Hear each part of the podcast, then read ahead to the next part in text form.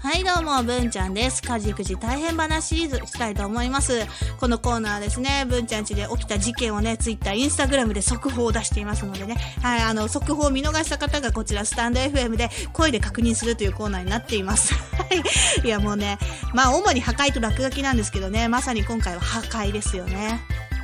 こう、猛暑日が続くと、ジョイコンもこうなりますよね。皆さん水分補給しましょうねっていうね、えっ、と、皆さんにね、こう注意喚起をしつつ破壊された、任天堂スイッチのコントローラーですね、ジョイコンってね。はい、このね、ぶっ壊された画像を投稿しましたよ。任天堂スイッチ持ってない方にはちょっとわかりづらい説明なんですけど、このジョイコン、あの、液晶画面の両サイドにスライドさせてカチカチってはめてね、あの、取り付けるんですよね。で、外すときは裏側にね、外すボタンを押しながら上にスライドさせると、ジョイコンが外れるんですけど、あの、多分3なんか4なんかなと思うんですけど、外し方分かってなくてバキって折ったんですよね。で、中身出てこうなっちゃったよっていうね、話なんですよ。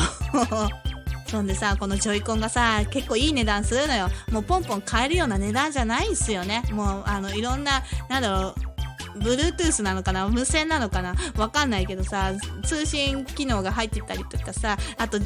の、ジャイロセンサーだけ？傾きでこう加減を調整するセンサーとか、とにかく精密な機械だからさ、高いんすよね。だから買えないの。そんで、まあこれ公式じゃないんだけどね、ゲーム会社公式じゃないんだけど、修理キットっていうのが売ってるんすよね。うんで、まあ一回購入してみてさ、修理しようと思ったんだけどさ、もうなんかこの画像の下の部分のテープみたいなとこちょん切れちゃってるんですよね。だからもうこれ修理しようがないじゃんって思ってたら、もうやっぱりあの、ダメでしたね。あのね、